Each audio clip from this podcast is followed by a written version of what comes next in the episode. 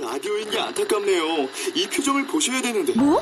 아 무슨 표정? 정말. 아 어떻게 했는데?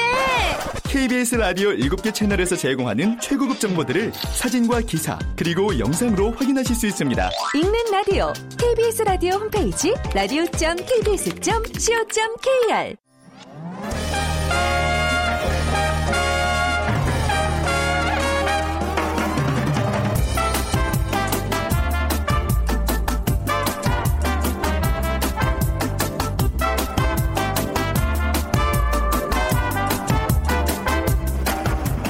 안녕하십니까. 빅데이터로 보는 세상 아나운서 서기철입니다.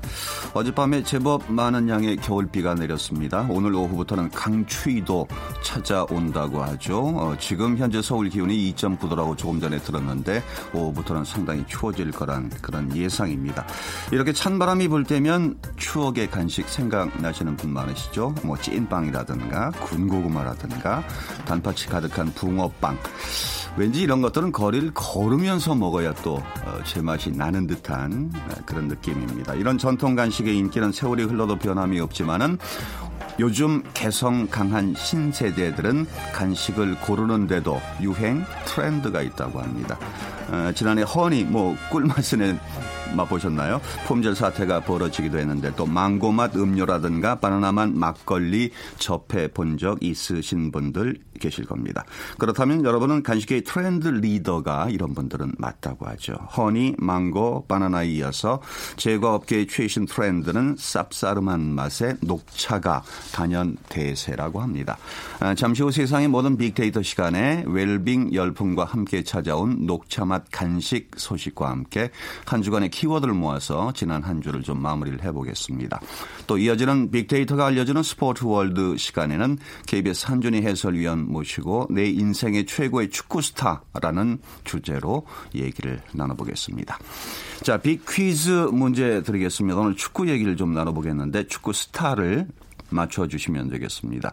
원래 겨울은 축구계에서 좀 휴식하는 기간이지만 K리그는 뜨거운 겨울을 아직도 보내고 있습니다. 프로축구 어, 전북 현대가 10년 만에 아시아 챔피언스 리그 우승을 차지하면서 11일이죠. 일본에서 열린 클럽 월드컵에 출전할 예정입니다.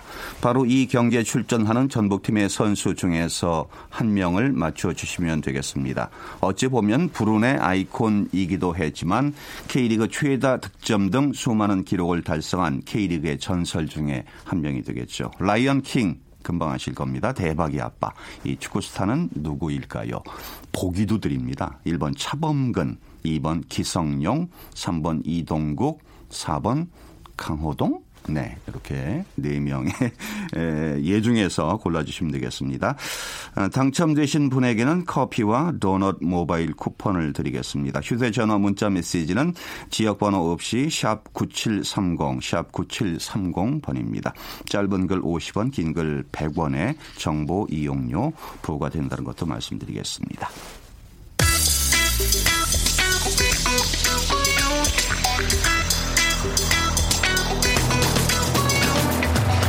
오늘 여러분이 궁금한 모든 이슈를 알아보는 세상의 모든 빅데이터.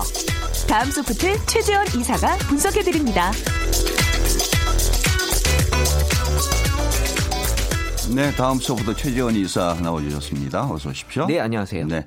지난 한 주에는 어떤 이슈들이 좀 화제에 올랐습니까? 네, 이번 한 주 겨울 간식에 대한 얘기들 좀 많이 있었고요. 예, 예. 그리고 이제 제가 업계의 녹차라고 하는 새로운 또 트렌드가 음. 나타나고 있다. 그리고 이제 수서 고속철도 SRT 개통됐다는 네. 소식들이 있었습니다. 예.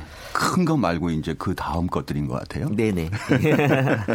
첫 번째 키워드부터 살펴보죠. 겨울 간식이요. 네, 겨울 추위 오늘도 뭐 날씨 많이 추워졌는데 네. 이 본격적으로 시작되면서 겨울철 대표 먹 거리, 군고구마, 호빵, 어묵에 대한 인기가 많아지고 있는데 음. 예, 예. 이 유통업계와 편의점 등도 이 겨울철 간식에 대한 판매가 많이 늘어나고 있다고 합니다. 음. 그러니까 최신 트렌드를 반영한 반영한 대야, 다양한 제품들 새롭게 내놓고 있다고 하는데요. 네. 찬바람이 불고 추워질수록 많이 팔리는 것들이 많아요. 네, 이 날씨가 추워지면 이제 아무래도 실내에서 보내는 시간이 많아지기 때문에요. 예. 이 추운 날씨 몸의 온도를 높여줄 수 있는 간식, 뭐 야식들 많이들 찾고 계신데 최근 5년간 사계절 중에 언제 간식을 많이 찾는지를 봤더니 네. 의외로 여름이 겨울보다 더 높게 나타났고요. 오. 이 날씨가 아무래도 좀 어, 추운 것보다는 이 여름에 많이들 드시는 것 같아요. 네 네. 그리고 또 그 다음이 겨울, 그리고 봄, 그리고 가을 순서로 어, 어떤 간식과 야식에 대한 관심이 높게 나타났습니다. 네. 얼마나 많아진 거예요? 겨울철 간식은? 겨울철 간식에 대한 언급량이 그래도 꾸준히 매년 상승하고 있었고요. 네. 지난 2015년 언급량 6만 2천여 건에서 이 지난해보다 4천여 건이 상승한 수치였고요. 2016년 현재까지는 아직 6만 2천여 건에 미치지 못하지만 아직 겨울 남아 있기 때문에 그렇죠. 많이들 관심이 높아지, 높아질 것 같다는 생각이 들고 네. 이 보통 이제 길거리나 분식집에서 사 먹을 수 있는 겨울철 간식들이 최근에는 집에서도 쉽게 해 먹을 수 있는 제품으로 많이 출시가 됐습니다. 그래서 이제 1인 가구 또 혼술족 또 많아지면서 이 집에서 저렴하게 겨울 간식 즐기고자 하는 사람들 이 온라인 쇼핑을 통해서 겨울 간식의 구매가 크게 늘어났다고 하는데요. 네네. 2012년에는 4만 6천 건, 2013년도는 한 50만 건, 2014년도 58만 건. 그래서 매년 이 겨울 간식에 대한 구매, 온라인 쇼핑에 대한 구매가 많이 높아지고 있었습니다. 네. 2016년은 지금 4만 8천 건 정도 되는데 겨울이 아직 많이 남았잖아요. 많이 남았죠. 네. 많이 높아지겠는데. 네네. 아까 말씀해 주셨는데 뭐 인기 있는 거는 비슷한 것 같아요. 어, 크게 이 순서 변화는 없는 것 같아요. 네네. 매년 봤더니 이 귤에 대한 관심이 가장 높았고요. 아무래도 가장 먹기 쉬운 게 귤이라고 음. 그렇죠. 생각이 드는 것 같고. 딴일 하면서 먹기 쉬워요. 그렇죠. 네, 까먹고 쉬, 쉬우니까. 네, 그리고 고구마, 그리고 어묵, 그다음에 붕어빵, 감자, 호떡, 호빵, 그리고 만두, 떡볶이, 우동 순서로 언급량이 높게 나타났는데요. 예. 뭐 원- 워낙 또 이 또 다양한 어떤 관심들이 많기 때문에 뭐 이게 맞는 분들도 있고 또 안 맞는 분들도 있을 것 같은데요. 네네. 또 꽈배기나 군밤, 그리고 팥죽, 또 찐빵 이런 또 언급량도 높아지고 있었습니다. 그리고 또 음료에 대한 관심도 네. 예. 높게 나타나는데요. 어, 의외로 겨울에는 코코아에 대한 관심이 또 높게 나타나더라고요. 음. 그리고 이제 커피는 아메리카노 그리고 라떼. 보통 겨울에 아메리카노도 좋아하시지만 라떼도 많이 좋아하시거든요. 좀 따뜻하고 텁텁한 걸 좋아하는 거. 네, 네. 이게 좀 약간 좀 무거운 밀도 있는 거. 네, 무거운 예. 느낌을 겨울에 많이 좋아하시는 네. 것 같고. 그리고 이제 또 건강을 위해서 유자차나 생강티, 생강 생강차죠. 네, 예. 많이들 좋아하시고 레몬차, 대추차 이런 순서로 어, 많이들 음료 언급을 해주셨는데요. 최근에 그 유자차, 생강차, 레몬차, 일단 건강을 많이 중요하게 생각하면서 이 커피도 좋아하시지만 이런 건강 음료도 많이 좋아하시는 걸로 나타났습니다. 네, 뭐 감기 기운 있을 때 미리 상강차 진하게 한 잔 먹으면 좋죠. 참 좋잖아요. 예. 이번 겨울에는 어떤 간식들이 인기가 있을 것 같아요? 그러니까 이번 겨울만 놓고 봤을 때는 호빵이나 붕어빵처럼 예전에 우리가 네. 아주 좀 오래전에 좋아했던 그런 겨울 간식이 다시 이 복고 열풍이 여기도 좀 적용이 되는 것 같은데요. 네네. 그러면서 편의점에서도 이번에 어묵에 대한 판매 기대들을 많이 하고 있다라고 얘기들이 올라오고 있었고 음. 네. 그러니까 편의점이라고 하는 게 이또이 혼자 사시는 분들의 어떤 성지로 지금 여겨지고 있기 때문에 음. 이 여기서 이제 뭐 이것저것 많이들 좋아하시는 것들 드시 게 되고 있어서 특히 이번에 겨울에 어묵에 대한 관심이 높게 나타나고 있었습니다. 네. 추운 데서 먹어요. 어묵은 제 맛인데. 뭐 들고 나와서 드시면 될 것 같아요. 일부러 나올 것까지는 없죠. 예. 골라 먹는 재미가 있는 간식. 예, 호빵 안엔 이 호빵은 뭐가 들어 있을까?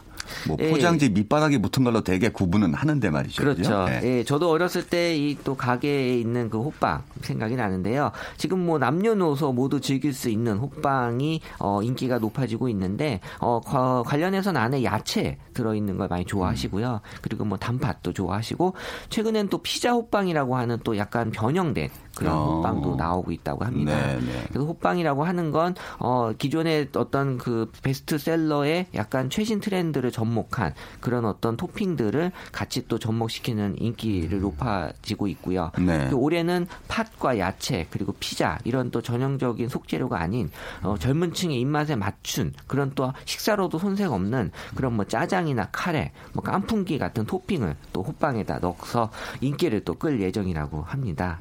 그또 편의점에서도 이 새롭게 출시한 그 캐릭터 찐빵들도 많이 있어서 지금 한 10만여 건 판매되는 등의 인기를 끌고 있다고 하네요. 네. 뭐가 안 나올지가 궁금해져요, 이제. 아, 네.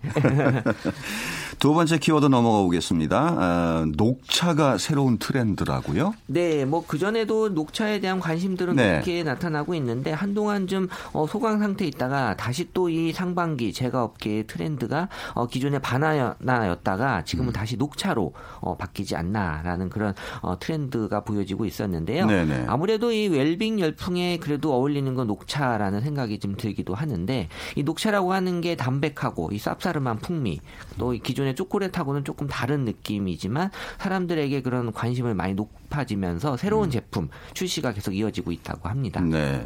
실질적으로 얼마나 증가한 걸로 보입니까? 그러니까 최근 5년간의 그 녹차, 특히 이제 뭐 우리 음료로 그린티를 네. 포함했을 때 언급량은 2014년도에 약간 감소한 것을 제외하고는 언급량은 계속 상승하고 있었고요. 그러니까 2015년 언급량이 52만 8천 건으로 지난 2012년보다 한 뭐 1.5배 정도 상승했으니까 어. 관심은 높게 나타나고 있었고 지금 네. 2016년 현재 2015년 언급량 을 넘어서고 있기 때문에 어 아마 올해는 더 높게 나타날 것으로 보이고 있습니다. 어, 녹차 소재 제품 출시가 많아지는 이유가 특별히 있을까요? 어, 일단 뭐 사람들이 어떤 녹차라고 하는 친근함을 예. 지금 좋아하는 것 같고요. 그리고 뭐 차 중에서도 가장 익숙한 그런 차로 생각들을 많이 하시고 음. 있는 거고 그러다 보니까 이제 녹차를 베이스로 한 제과 제품들도 같이 인기를 끌고 있는 것 네. 같은데요. 일단 녹차라고 하는 감성 자체는 이 기- 긍정 감성이 한 70% 가까이로 부정 감성 한 12%보다 높게 나타나고 있었고요. 네. 그 녹차에 대한 이미지는 건강 하다, 그리고 뭐 독소를 제거한다, 그리고 달지 않다 이런 웰빙 관련된 키워드들이 많이 보여지고 있었고, 그리고 이제 단맛에 대한 어떤 사람들의 피로감이 어떻게 보면 녹차 쪽으로도 약간 흘러가지 않았나라고 생각이 듭니다. 그리고 또 의외로 또 초콜릿과 이 녹차가 같이 곁들인 조화가 사람들에게 웰빙 트렌드에 적합한 느낌으로 좀 다가서면서 다양한 제품이 출시될 것으로 보입니다. 그 예를 들면 뭐 초콜릿의 단맛도 느끼면서 건강도 약간 챙긴다는 기분이 드는 네, 명분을 좀 만들어주는 느낌도 있는 것 같아요. 네. 녹차 제품에 대한 반응은 어떻습니까? 어, 일단 2016년 기준으로는 긍정 감성이 아까 말씀드린 것보다 더 높게 네. 나타나고 있었고요. 그리고 맛있다, 먹고 싶다, 부드럽다, 달달하다, 어, 의외로 또 달지 않다 이런 순서로 긍정 감성이 높았고요. 부정적인 키워드는 어, 맛없다, 텁텁하다, 뭐 질리다라는 얘기들도 있었습니다. 네.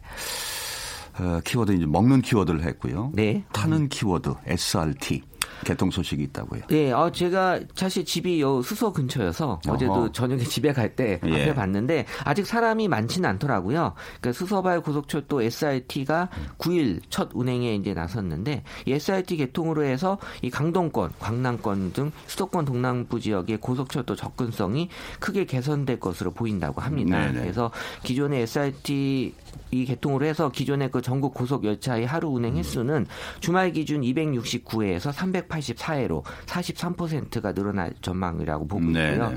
그러니까 117년 만에 철도 경쟁 시대가 열리는 그런 측면에서 승객들은 저렴한 가격으로 다양한 서비스를 누릴 수 있을 거다라는 기대감을 많이 보이고 있었습니다. 네. SRT의 S가 수서가 아니죠? 아니죠. Super Rapid Train 뭐 이렇게 되는데요. 네네. 예. 수서가 아닙니다. 네.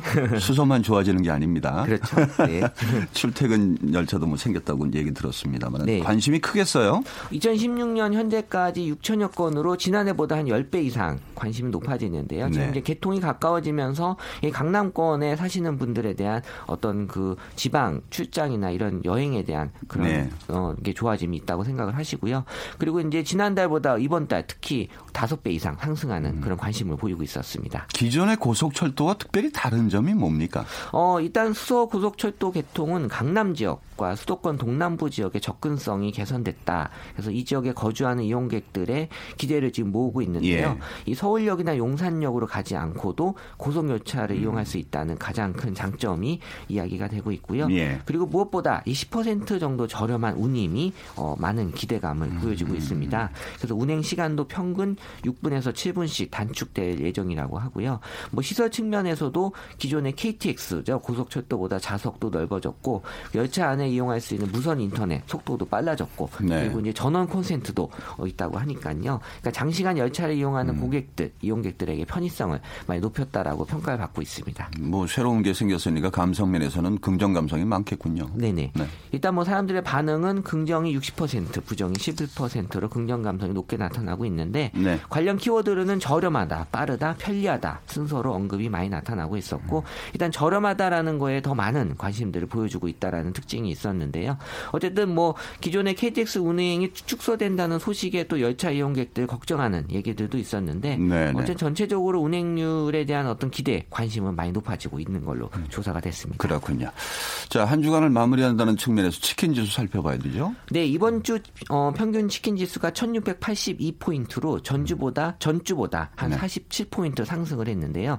사실 4주 연속 지금 어, 계속 하락하다가 하락하다가 올라갔는데 음. 6차 촛불 집회 이후에 지금 이제 뭐 이 청문회도 열리고 하다 보니까 어떤 사람들에 대한 어떤 어 진실 규명에 대한 그런 예. 어떤 기대감도 있었고요. 그리고 어 오늘 열리는 이런 그어 투표 에 대한 얘기 그런 네. 얘기들이 입서지 어 많이 전해지면서 이 추워진 날씨에도 치킨 지수는 조금 올라가는 형태를 보여지고 있었습니다. 예, 이제 한 3시간 35분 정도 있으면 탄핵 투표가 이뤄질 테니까 그에 대한 기대로 이제 치킨 지수가 좀 올라갔다. 그러니까 오늘에 따라서 다음 주에 치킨 지수가 영향을 많이 받을 것 같다는 생각을 합니다. 아, 치킨이 무슨 죄인지 말이죠.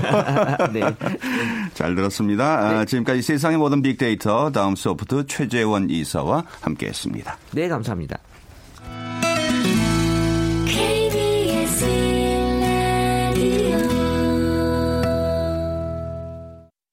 빅데이터로 보는 세상 함께하고 계십니다.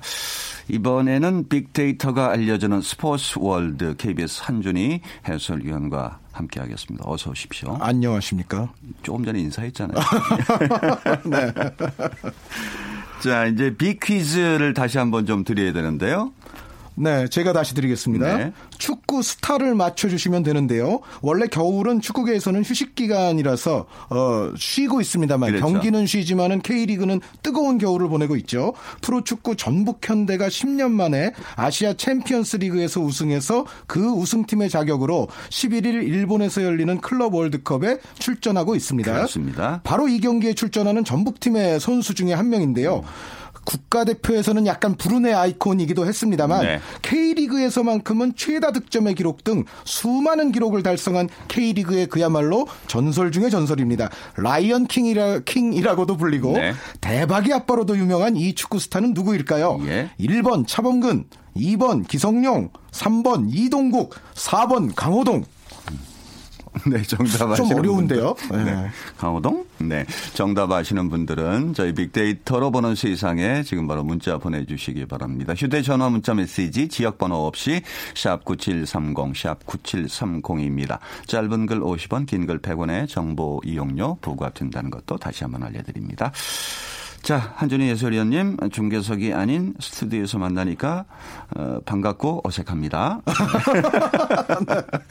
자, 오늘 주제가 내 생애 최고의 축구 스타인데 해설위원계의 최고 스타 한준희 위원이시잖아요. 아, 절대로, 결코, 네. never 아닙니다. 네. 그런 어, 그런 식으로 겸손을 세게 떠는 거 아, 아닙니다. 아닙니다. 아, 네. 이제 이영표 위원도 있고, 네. 그리고 우선 캐스터계 최고 캐스터 서기철 캐스터가 자, 지금 다음 질문 아, 넘어가겠습니다. 진행을 하고 계시기 네. 때문에, 네. 한준희 위원님 축구 스타 하면 축구 스타 하면 어, 선수 중에서 어떤 스타가 떠오르세요? 맨 아무- 먼저. 어, 아무래도 어렸을 때 좋아하는 선수가 모두의 가슴 속에는 가장 스타일 가능성이 저는 높다고 생각하는데 저도 마찬가지입니다. 네.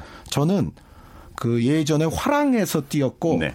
어, 화랑이 이제 국가대표 일진이었죠. 그리고 네. 할렐루야에서도 뛰었던 네. 신현호 선수가 저에게는 어, 최고 스타입니다. 그러세요? 네. 신연호 선수와는 다른 선수입니다. 신현호. 현호. 네. 그때 화랑이 있었고 뭐 충무가 있었고 그 전에는 청룡 백호가 그렇죠. 있었고 네. 이런 시대였는데 왜 최고의 축구 스타로 꼽으시는 거예요? 아, 그 당시 그 70년대에 어울리는 이제 장발의 헤어스타일을 하고서 측면을 바람같이 돌파하던 모습을 저는 좀 잊을 수가 없어요. 네, 그 신현호 선수가 이제 한양대 감독님 거쳐가지고 요즘은 이제 한양대 감독에서는 내려오셨습니다만 경기장에서 가끔 뵙는데 제가 항상 그 말씀을 드립니다. 제 마음 속에 어린 시절의 최고 스타였다. 네. 아, 아주 좋아하십니다. 예. 축구 싫어하시겠어요? 그때 그 스타를 꼽자면 저도 어린 시절이었기 때문에 저는 이제 청룡, 뭐 백호, 뭐 양지팀 뭐 이렇게 이끌던 김호, 김정남, 어, 네. 김호, 김정남. 중앙 수비수를 맡으셨던. 그 연배가 여기서 좀 드러나는군요. 네, 조금 차이가 나죠. 네. 예, 저는 사실은 예, 김호 뭐 감독 근데 청취자분들이 듣기에는 똑같은 아, 얘기들이에요. 그런가요? 예. 어, 어차피 모르는 인물들인가요? 네. 네. 다음 뭐 이렇게 또 꼽으신다면 해외에서도 역시 옛날에 그 분데스리가 중계가 7, 80년대에 네, 이루어졌던 적이 있잖아요. 네. 그 M모사에서. 그런데 에, 그때 저는 루메니게 선수를 아주 루메니게, 좋아했었고 네. 그 잉글랜드 선수로서 독일에서 뛰던 선수가 있는데 케빈 키건이라는 선수가 케빈 있었어요. 키건. 예, 이런 이 선수들도 아 메시, 호날두 뭐 이런 얘기를 했어야 되는데 네. 에, 제가 참 질문에 충실하기 위해서 모르는 선수들을 이야기를 했습니다. 죄송합니다. 아니 모르지 않으실 아. 모르진 축구를 않으십니까? 좋아하시는 분들은 역사에 대해서도 꿰고 있기 때문에 네, 네. 다 아시겠죠. 그러면 알만한 선수로는 요즘 그 어, 청취자분들이 쉽게 알만한 선수로 좀 꼽아준다면 요즘은 뭐 축구를 잘하는 선수가 요즘은 오히려 더 많지 않습니까? 네. 어, 제 생각에는 역시 뭐 메시 선수라든가 호날두 선수의 플레이에 감명받지 않은 사람은 조금 음. 드물 거라는 생각이 들고요. 요즘 선수들 가운데서 이제 또한 어, 제가 좀 약간 덜 유명한 선수를 꼽아보자면 저는 저 아틀레티코 마드리드의 앙투안 그리스만이라는 선수도 굉장히 좋아합니다. 네. 이제 앞으로 프랑스 대표 선수로서 더 유명하게 될 선수인데요. 논문 나오겠군요. 조금 더 물어보. 예, 뭐 수많은 스타들이 축구계를 이렇게 밝혀왔는데 그러면 이런 식으로 한번 물어볼게요. 이제 메시하고 호나우드를 이제 현 시대의 최고의 스타 두 명의 스타로 꼽는다면 전혀 다르지 않습니까? 좀 음, 뭐 스타일이랄까 그런 우리가 받는 느낌이 좀 비교 분석해 주세요. 어, 이, 이거는 이제 펠레와 마라도나를 비교하라는 질문과 약간 유사한 네, 네. 게 있습니다. 그러니까 항상 이제 시대는 다르지만 라이벌로 꼽혔던 게 펠레와 마라도나잖아요. 근데 제가 이 펠레 선수의 팬들께는 조금 죄송하지만은 펠레 선수가 운동 능력이라든가 이른바 애슬리트로서의 능력으로서는 더 뛰어나다고 생각을 하는데 축 구에 국한된 상황에서는 마라도나 선수가 조금 더 풋볼러다 이른바. 아, 그러니까 이제 외국 해외 이제 칼럼 같은 데서도 보면은 애슬리트와 풋볼러를 조금 구분하는 게 있거든요. 근데 호날두와 메시의 비교도 약간은 그것과 맥이 닿는다. 그러니까 호날두가 여러 가지 뭐 키도 크고 주력도 빠르고 운동 능력이 상당히 뛰어난데 축구로서 어떤 볼을 다루는 능력에만 또 국한해 보면은 역시 메시 선수를 이야기를 안 할 수가 없거든요. 그래서 그렇죠. 약간 athlete 유형에서는 호날두, footballer 유형에서는 메시 이렇게 저는 정의를 내릴 수 있는 것 같습니다. 아, 훌륭하십니다. 예. 한 가지만 더요. 예. 네. 어, 최고의 스프린터 우사인 볼트 선수가 이제 축구 선수를 하겠다 뭐 이런 얘기를 요즘 하고 다니는데 분데스리가 쪽에서 뭐 연습생으로 한번 들어와 보라 뭐 이런 얘기도 있었던 것 같아요. 네네네. 어떻게 전망하세요? 이게 저 육상과 축구를 병행하는 최고의 캐스터 서기철 아나운서이기 때문에 가능한 질문인데요. 예전에 네. 그 야구에서 프로야구 옛날에 초창기 때 서말구 선수라든가 장재근 선수가 잠깐 야구 선수를 했던 적이 있는 걸로 저는 기억을 하거든요. 아 그래요? 예, 예. 그런데 그때 이제 뭐 롯데, 해태 뭐 이런 팀들에 있었을 거예요. 그런데 그들에게 이제 뭔가 팬들이 기대했던 거는 일루의 대주자 같은 걸로 나가면 뭐 홈까지 들어오는 거는 뭐 일도 아니지 않을까. 그러니까 도루는 밥 먹듯이 할 수 있지 않을까라고 생각을 했었는데 네. 정작 실패를 했죠. 제가 봤을 때는 우사인 볼트의 축구 선수도 비슷하게 결론이 날 가능성이 높다. 예. 그러니까 축구는 역시 축구에 특화된 부분들이 있는 것이고 그냥 달리는 게 아니라 볼을 몰고 달려야 되지 않습니까? 그렇죠. 예, 이제 그런 부분에서는 이게 야구에서의 도루도 예를 들어서 그 어떤 투수와 포수 간의 타이밍을 봐야 되고 뭔가 그런 부분이 주력 이상으로 중요하듯이 우사인 볼트의 축구 선수도 그리 성공적일 것 같지는 않다는 생각이 듭니다. 그렇습니다. 운동장에서 보면 선수들은 앞에 공이 있을 때 더 빨라져요. 그러니까 축구 선수는 그런 거죠. 네. 예. 그런데 육상 선수도 일단 볼이 없을 때는 그 볼에 이르는 데까지는 빠를 수는 있을 것 같은데. 볼이 아니라 아마 이제 결승선이 있어야 되겠죠. 아, 그렇죠. 어. 끝내겠다는 네. 지점. 뭐 요건 그냥 해본 얘기입니다. 네. 가장 기억에 남는 경기가 있다면 제가 중계한 경기는 아니죠. 요거는 네. 이제 전체 제가 본 경기 중에서는 1976년에 대통령배 국제축구대회에서 우리가 말레이시아에게 0대 4로 지고 있다가 네. 박상인 선수가 한 골을 넣고 네. 차범근 선수가 막판에 세 골을 넣고 네. 해서 4대 4 무승부로 펼쳐졌던 76년 대통령배 국제축구대회 개막전 한국 대 말레이시아 네. 화랑 대 말레이시아 예, 요 경기가 저는 제일 기억에 남는데 아. 제일 기억에 남는 경기는 가장 오래 전에 예, 경기 중에 기억에 남는 경기가 저한테는 가장 기억에 남는 경기 같습니다. 심지어 그 경기는 서울 운동장에서 열렸는데 어, 그렇죠. 예, 어. 제가 관객으로 갔었어요. 그때 살아 있었단 얘기죠. 대단하십니다. 아, 예. 네. 아, 아무튼 대단한 몇 분 사이에 그세 골을 몰아치는 그 차범근 선수의 위력.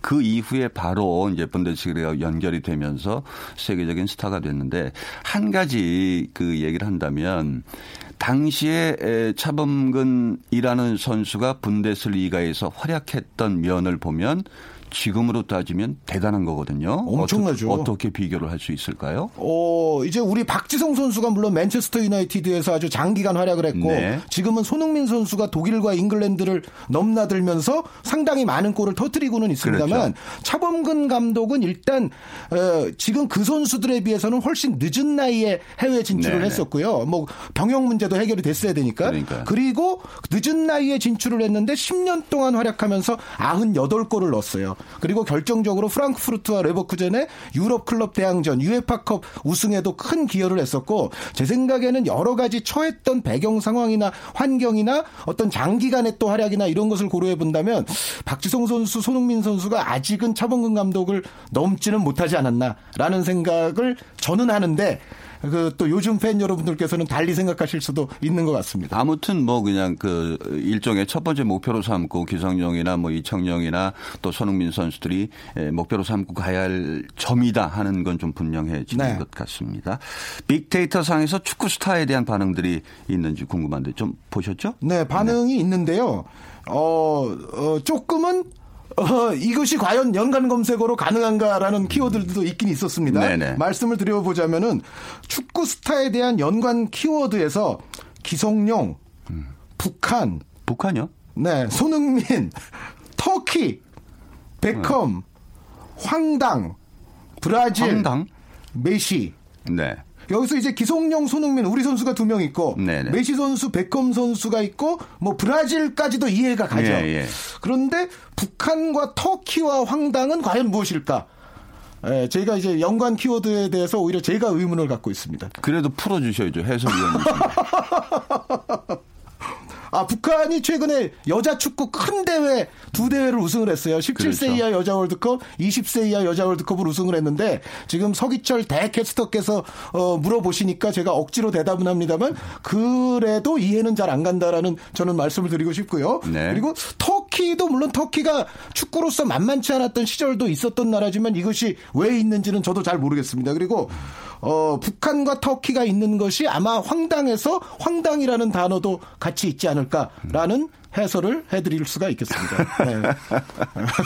아무튼 그렇습니다. 네. 이제 축구 선수라고 너무 이제 그 좁혀놓고 생각을 해서 이런 에, 키워드들이 좀 나오지 않을까 하는 생각도 있는데 북한하면 지난번 에, 이제 런던 올림픽 때의 기억을 우리가 많이 하면서 지난 2002 월드컵에서도 상당히 많이 언급을 했었는데 에, 그때 얘기를 잠깐만 좀 해주세요. 어, 북한 같은 경우는 사실은 항상 우리가 특히 아시안 게임 같은 데서도 우리와 결승전도 펼친 바가 있었고. 아, 무지하게 좀. 네. 그리고 우리 축구를 이야기할 때 그리고 아시아 축구를 이야기할 때는 북한이 화제가 되는 경우가 많기는 하죠. 네, 네. 근데 제가 어, 약간 그래도 좀 의아한 것은 축구 스타의 연관 키워드가 과연 그래도 될 수가 있는지. 예, 그러니까 우리가 올림픽이라든가 월드컵 이런 때는 항상 언급은 하지만은 그리고 남북 단일 팀이 예전에는 결성된 적도 있기도 합니다만은 축구 스타의 연관 검색어로서는 그래도 조금 어, 동떨어지지 않았나라는 생각은 드는데요. 우승을 두 대회나 했는데 축구 스타가 없어서 나온 거 아닐까? 아무튼 뭐 여러 가지로 생각을 하게 하는 그런 키워드들이었는데 앞으로 우리 축구계에서 뭐 2016년 지나고 이제 11일 날 이제 전북 현대가 멕시코 팀하고 경기를 갖고 그 이후에 잘하면 이기면 뭐 레알 마드리드와 이제 경기를 갖게 되는데 일단 앞으로 에, 앞에 닥쳐 있는 일정 그 두 경기에 대해서 어떻게 예상을 하시는지 어, 일단 전북과 네. 클럽 아메리카의 대결은 우리가 이제 전북과 레알의 대결을 많이 고대하고 있기는 네. 합니다만 클럽 아메리카 자체가 상당히 강팀입니다. 아, 여기에는 그럼요. 멕시코 선수는 물론이고 멕시코, 파라과이, 에콰도르, 콜롬비아, 아르헨티나, 미국의 전현 국가대표 선수가 14명이 있는 팀이거든요. 네. 그래서 우리가 레알과 만나는 것은 저도 아주 학수고대하고는 있습니다만 일단 클럽 아메리카부터 넘는 것이 우선이다라는 말씀을 드리겠습니다. 그렇습니다. 아이고 고맙습니다. 아, 지금까지 빅데이터가 알려주는 스포츠월드 KBS 한준희 해설위원과 함께 했습니다. 어, 모바일 쿠폰 드려야죠. 어, 3420 쓰시는 분 어, 반갑습니다. 칼 하인츠, 케빈 키건 선수 정말 좋아합니다. 그리고 7247님, 이동국 선수 월드컵 때 시원한 장거리 슛 멋있었습니다. 하는 얘기까지 들려주셨습니다. 두 분께 모바일 쿠폰 보내드리겠습니다. 자, 빅데이터로 보는 세상 오늘 방송은 여기서 인사를 드리겠습니다. 지금까지 서기철이었습니다. 안녕히.